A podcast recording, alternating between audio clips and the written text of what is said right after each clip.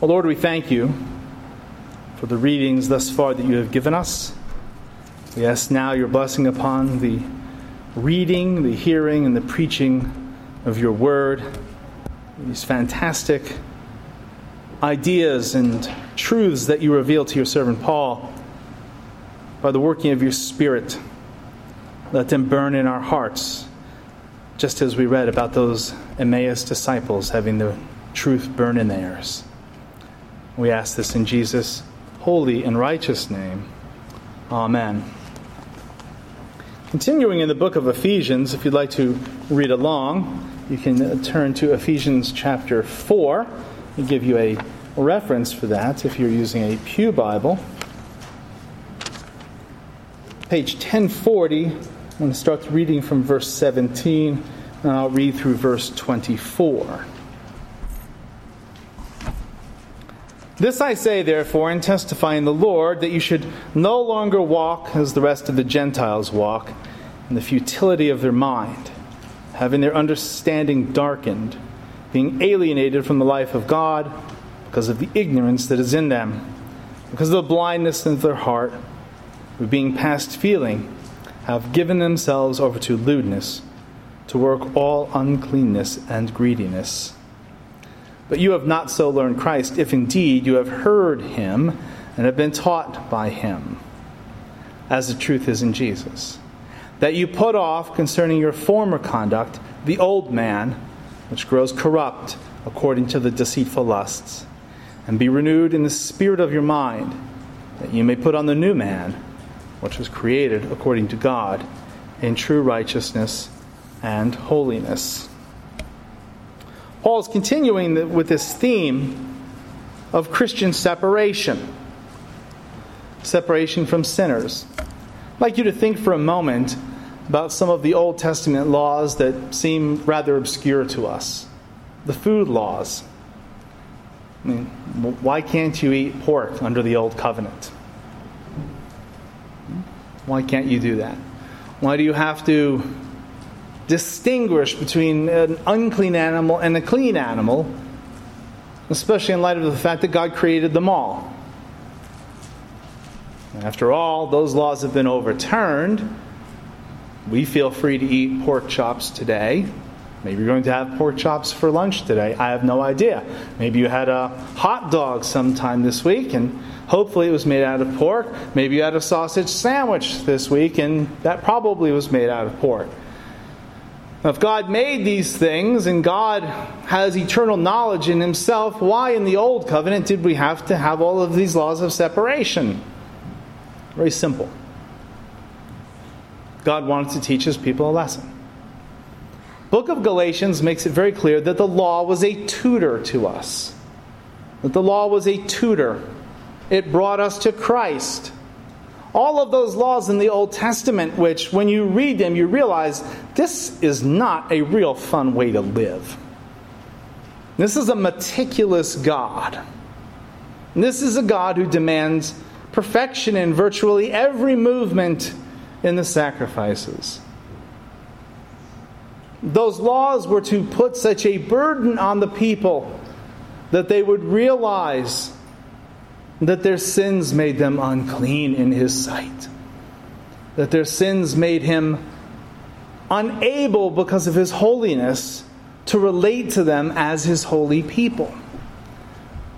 The law brings us to Christ when we realize I cannot work my way into God's good graces. No matter how hard I try, no matter how careful I am with what I eat, no matter how carefully I do the ritual washings with my hands, no matter how careful I am with observing all of the holy days in their most minute aspect, I will always fall short of the glory of God.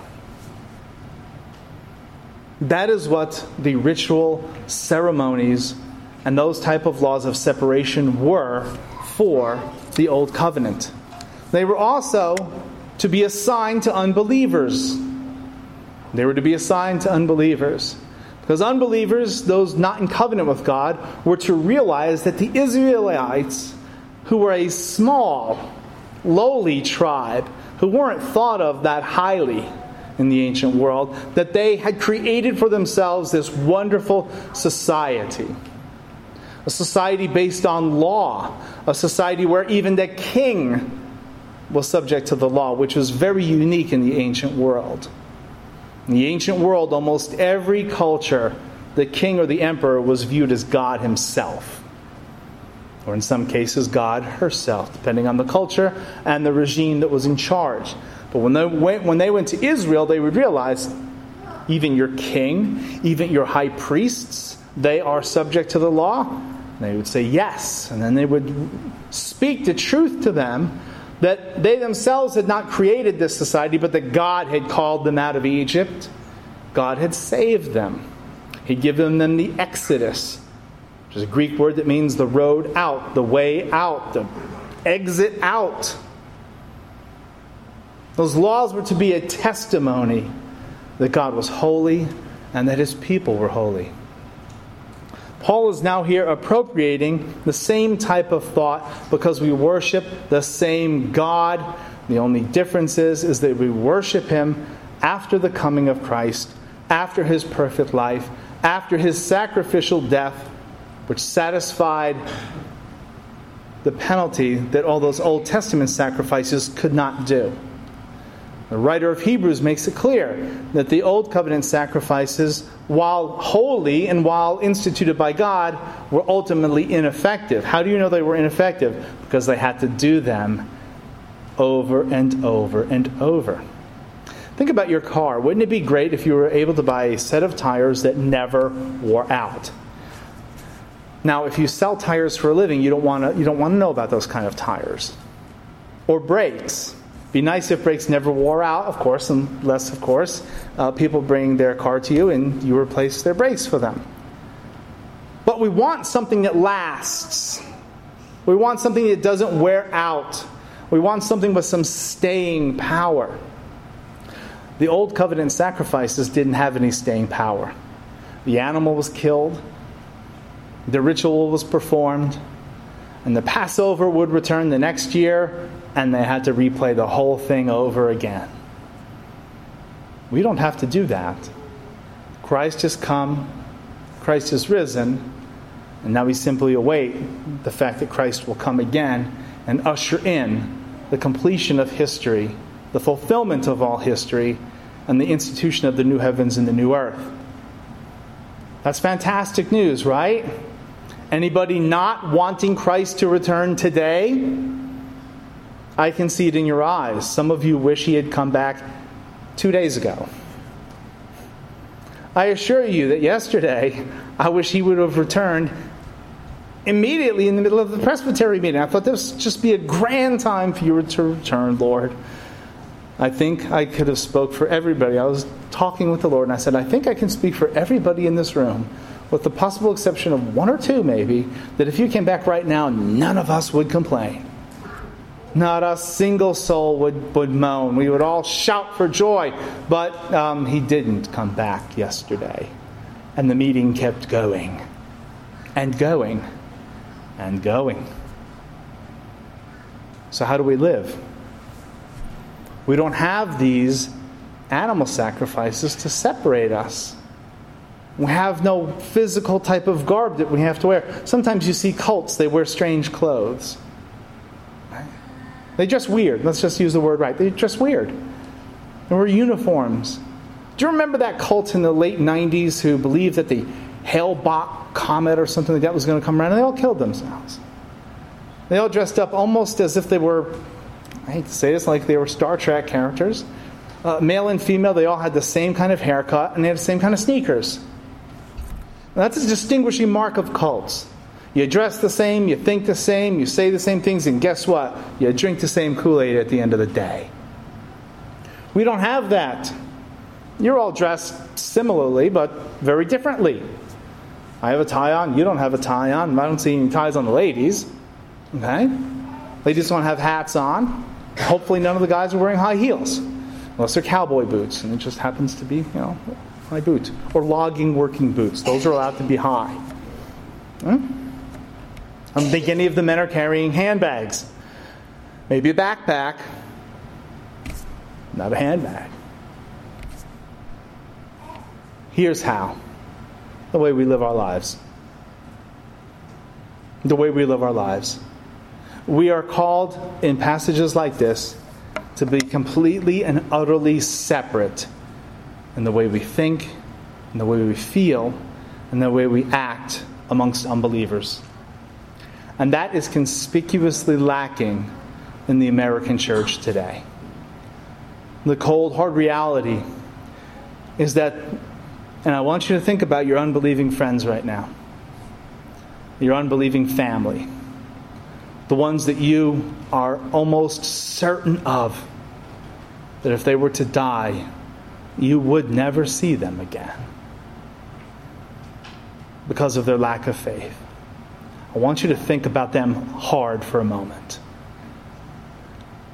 And then examine your own behavior, your own words, and ask yourself is there a distinctive and qualitative difference? Is there such a difference between my life and theirs that they can see it and realize that I have something that they do not? Would you like to reach those people? I'd love to reach them. And the first wave of ammo that we have is our character, who we are, how we act, how we speak, how we treat people, how we treat, the, how we treat our loved ones. Why do you think later on in the, in the, in the book, Paul is going to start talking to husbands and wives? And by the way, he gives a really long list to husbands. The wife has a really short list. Children have an even shorter list. The man in the house, he got a big, long list. Long list. Full paragraph. He's going to get into that later. Because in the ancient world, the family was important, but in some respects it wasn't. You can sell your daughter. You need some extra money. She's just a daughter. Sell her. Sell her to the temple of Diana. This is written to Ephesus. Sell her to the temple of Diana. Be fantastic. We get some money. Uh, she can have this um, debauched but spiritual service to Diana, and uh, everything will be good. We can pay the rent this week. Christians were to be completely different. Remember, the Christian church was formed from a ragtag group. There were, there were some rich people in it. Who were the first people that saw Christ rise from the dead? Let's be honest, they were women. Listen, you want to talk about true feminism? You want to talk about true women's liberation, godly women's liberation? There you have it at the tomb. God, in His sovereignty from all eternity, predestined and ordained that women were the first to see the risen Christ. Now, let's go a little deeper. Who was the first woman to see him? Mary Magdalene. We're in mixed and pleasant company here. We don't want to discuss her former way of life, do we? That's how God works. That's not how myths are written. If this was a myth, you would have Peter boldly going up to the throne, up to the to the tomb, and pushing the stone away with his Herculean strength and saying, Come forth, Lord. That's how ancient myths are written. You don't have former prostitutes that were demon possessed show up first. That's not how you get the message across, unless, of course, that's actually how it happened. See, God takes someone who had been passed from man to man for a long time, someone who is possessed of multiple demons, and he radically changes her life to the point where she is now considered uh, uh, almost a household word. You mention that name, everybody knows that name. Everybody knows that name. She has a privileged place in history not because of who she was, but despite who she was and because of what Christ did for her. Her life changed. People saw it and like, isn't that her? That's her, right? Yeah. She, she looks a lot different now. She sounds a lot different. And she's following that rabbi around. Maybe, just maybe, he's got something. Let's go listen to him tonight. That's how it worked. And that's why they nailed him to a cross, because the crowds kept getting bigger and bigger and larger and larger. And the Pharisees and the Sadducees could not, could not win the debate.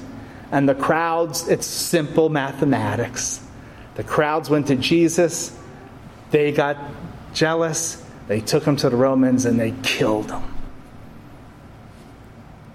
Our lives are supposed to be so changed and so radically different from those around us that people think we're weird. Are you willing to make that choice? Are you willing to stand apart from the crowd? Not to draw attention to yourself. Anybody can do that. Just show up to a formal wedding wearing something goofy or show up to a backyard barbecue wearing uh, a tux and tails. You'll stand out from the crowd and they'll wonder if you're nuts. Are you willing to stand apart from the crowd so that God can be glorified? So that people can see God in your life? So that those unbelieving friends and family of yours, who I know that you love, the ones who right now are walking to perdition day after day, step by step, they need, they desperately need to see a difference in you. Because if they don't, then they won't want to come here and hear the word. And if they don't hear the word, they can't get saved. Faith comes by hearing, and hearing by the word of God. If they don't see a distinctive difference in us, then when you say, you know what, okay, you, you don't want to come, uh, Go to the net and you can find some sermons online. Yes, I know I'm a little bit behind in uploading them, but there's still some there. There's thousands. Don't have to even listen to me. Send them to Charles Stanley. Send them to Alistair Begg. I don't care if they listen to my sermons. Just get them to sermon audio and just say, just start listening. And just pick any of them. They won't do it. I say, why? Why am I going to waste a half hour of my time? I don't see much difference between you and me. Go to church one hour a week. That's it. You curse a little less than I do. Okay? Yeah, I get drunk, you don't get drunk. You know, big deal. I know plenty of people who don't go to ch- church and don't get drunk. And their lives are just fine. They have to be willing to see a difference. That's why Paul says this. I testify in the Lord. You should no longer walk as the rest of the Gentiles walk we have to put this in the context of ancient Ephesus. You think our country is bad? You think we live in a cesspool? You're right, we do. We do. Guess what? We've created it. You know who's, you know who's at fault? I am. You are. Because we tolerated it. Because we enjoyed it. Because we like to go along for the ride because we like our secret sins, because we're not willing to no longer walk as the rest of the Gentiles walk. Ancient Ephesus, the United States of America has nothing on ancient Ephesus when it comes to dirty politics, black magic, and the like. Nothing. The ancient world was very, very different than the world in which we live. The world in which we live actually has serious ethical standards, uh, even though it seems as if it doesn't. You take people who we probably disagree with on certain issues. If you listen to them, you realize, okay, they have reasons behind the crazy ideas that they believe. And the ancient world, in ancient Rome, all that really mattered was that you paid your taxes and you burnt incense once a year to Caesar. After that, you can do anything you want. Do you know how ancient Christians, this ragtag group of ex prostitutes, fishermen, murderers, do you know how they overthrew the Roman Empire? Listen, they didn't form PAC committees. They didn't get their guys elected to office because, hey, you know, you can't get a guy elected to be emperor. It just doesn't work that way. For 300 years, they suffered. For 300 years, they were willing to not walk as the rest of the Gentiles walked. So instead of screaming about the abortion industry, which is nothing more than a murder machine, you have to hear me on that. You read your New Testament all the way through, you won't find any mention of it. And you can say, well, that's, you know, they didn't have machines back then. No, they didn't. Here's how they took care of unwanted children in the ancient Roman world they just threw them away. Just threw them away take them to the dump outside of the city, and put them on the heap. Listen, even the most liberal person that you know in the United States would find that to be pretty disgusting. Because the child's already born now. You can't just you can't just throw it out. You read stories about that in the news, and everybody, liberal conservative, says, Oh, what on earth is that person thinking? No big deal in Ephesus. No big deal in Rome every day. You know what the Christians did? They didn't scream about it, they didn't do it. And then they went further. As they were able, they started to go to the dump and take the children into their own homes. Since they were adopted by God, since they had been saved by God, they went and rescued. I'm talking about Operation Rescue. They didn't carry signs, they just went and got them and brought them into their own home. That upset the Romans so much. It's like, hey, let's let's have some fun in that Colosseum. That was entertainment. They didn't have Monday Night Football. They didn't have the Stanley Cup Finals. They didn't have Wimbledon. They pick any, any, any entertainment you like. They didn't have the Super Bowl.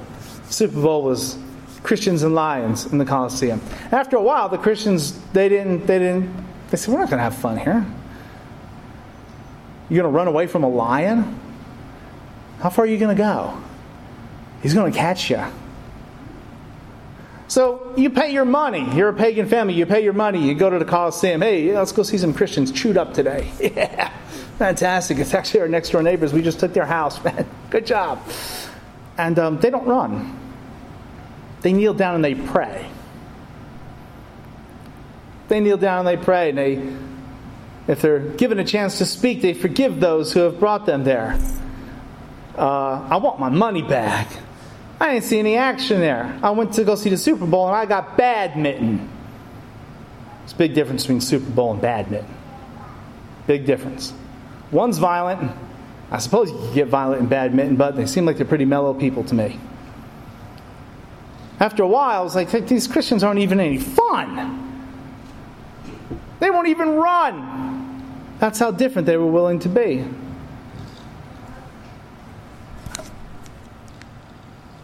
Do you know any Christians in your life, your pastor, your elders included, who could actually do that today? I only know a couple. And I'm not putting anybody down here. There ain't none of them in this room, myself included. Paul's saying you have to go all the way. You in or you out? Are you going to do it or not? Paul would be the type of guy to say, come in or go out, but you know, don't go with one foot in, in two different buildings. Because these Gentiles walk this way in the futility of their minds, they can't think. Their understanding is darkened. They don't understand what's going on. Why? Because they are alienated from the life of God. Now, earlier in chapter 2, Paul makes this beautiful statement that we, Gentile Christians, are no longer aliens to the covenants and the commonwealth of Israel. A Gentile in ancient Israel was an ill, listen to me carefully, a Gentile in ancient Israel was an illegal alien. He wasn't an undocumented worker. He was an illegal alien. He wasn't allowed in the building. There was a place in the temple where the Gentiles could go and pray the court of the Gentiles. In case you're wondering, that's where the Jewish money changers set up shop. And that's where Jesus threw the money changers out. The money changers weren't in the Holy of Holies. Jews could come and go into the temple as the law prescribed. The money changers said, you know what, forget about these Gentile pigs. Forget about these Gentile dogs. They're aliens. They're disgusting, uncircumcised dogs. We're just going to take up shop right here, right outside, right outside of the temple in their court. Christ went ballistic when he saw that, threw them out. It's the only time you see Christ getting violent. He does it twice at the beginning of his ministry and right before they nail him to the cross. Throws them out and says, he quotes scripture My house is to be a house of prayer for all nations, but you have made it a den of thieves. That's the second time is when he really got the authorities' attention. Because now he's messing with everybody. He's been humiliating the Pharisees. Now he's messing with the money. You start messing with the money, that's when you die. You lose a debate. The Sadducees would have said, We don't really care if you Pharisees are losing debates. We're not stupid enough to go after the guy. We've got the temple treasury. He started messing around with that. That's, that's when Rome got involved because now, now their schemes, now their little mafia like schemes, were being run out of town. The Old Testament condemns ancient Israel with these harsh, many harsh words, but the one that's always stick out in my mind is the Lord says, My name, my name is blasphemed amongst the Gentiles because of you. We can say the same thing about the Christian church, just change a couple of words. God's name is blasphemed, God's name is looked down upon. Christian religion is looked down upon because of the church because of us. You think about everything that God's done for you. No matter how poor you are today, no matter how many bills you have, you have clothes on your back, you have a house. And even if all of those things were taken away, you have a place in the new heavens and the new earth. A Cadillac and a mansion can't replace a seat at the table of the Lord. These Gentiles have ignorance in them because of the blindness of their heart. Our hearts are no longer blind. You can see the truth, you can hear the truth. You can read the word slowly and begin to teach yourself because the Holy Spirit lives inside of you and He will teach you. In the end of it, these Gentiles have given themselves over to lewdness, to work all uncleanness with greediness. Do you know any professing Christians who are greedy? I've met one or two. They try and keep it to themselves. You don't usually raise your hand. Hey, I'm greedy. How do you think greediness shows up in your average Christian church? It's a rhetorical question. You don't have to start screaming back to me. If you want to, it's not against the rules. You're allowed to. Just, you know, once or twice a month, be good. Okay? Just little little reaction. Now, you know I never talk about money. Here's how Christians show they're greedy. When that offering plate comes by, it just goes by. It just goes by. Do you realize that if Christians actually gave, and Christians give more than non Christians, don't get me wrong, but if we actually gave according to the Bible's principles, guess what? Um, we wouldn't really have to complain too much about our sewer of a culture. Because we would be able to build, we, we'd be able to say, don't worry about you not wanting to have your baby. We got this place where you can come, you can stay for nine months, free of charge. And then, and then once the baby's born, you can leave. Free medical care. You don't need Obamacare here. You got Christian care. We got all the money in the world. You can leave, and, and we'll find a good, safe home for your baby. You don't have to worry about where your kids are being taught in school because we'd have enough money to build palaces for schools. Don't have to worry about welfare because we'd have enough money to help people who truly were in need. That's how Christians show that they're greedy. Now, as for uncleanness and lewdness, well, we don't have to really get into that too much, do we? At Presbytery yesterday, we had a, a special presentation. Those are always interesting. From a ministry called Harvest, Harvest USA. Almost said Harvest International. know, it's a ministry that talks with, uh, you know, about pornography and things of that nature. And the guy got up there and was talking about you know, men of authority who have ruined their lives. And all you have to do is start reading the paper, go home, and tomorrow, today, just get on the internet and just type in fallen mega pastors, fallen mega church pastors. Fallen mega church pastors. Four words, three if you hyphen the mega church. You'll start getting hits. And guess what? It's going to be the same tale. He found another woman. He hid the money. He abused drugs. He abused alcohol. He did all four. Got away with it for a while. And I'm not talking about heretics here. I'm not talking about heretics. I'm talking about men who preached the gospel and fell prey to uncleanness, greediness, and lewdness.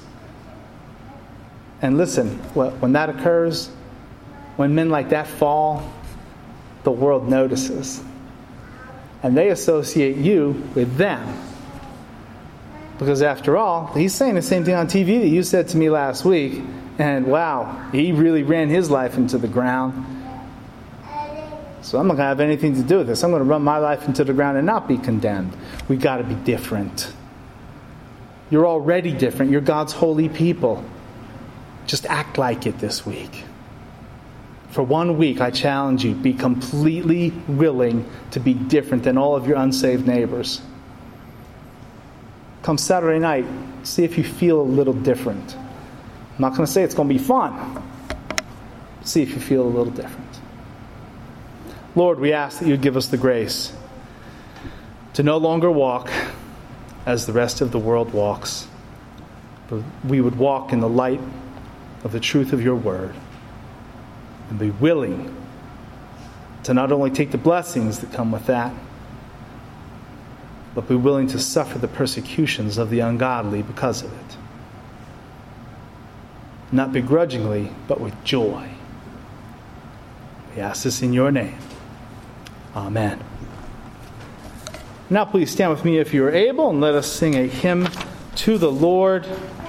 Grace greater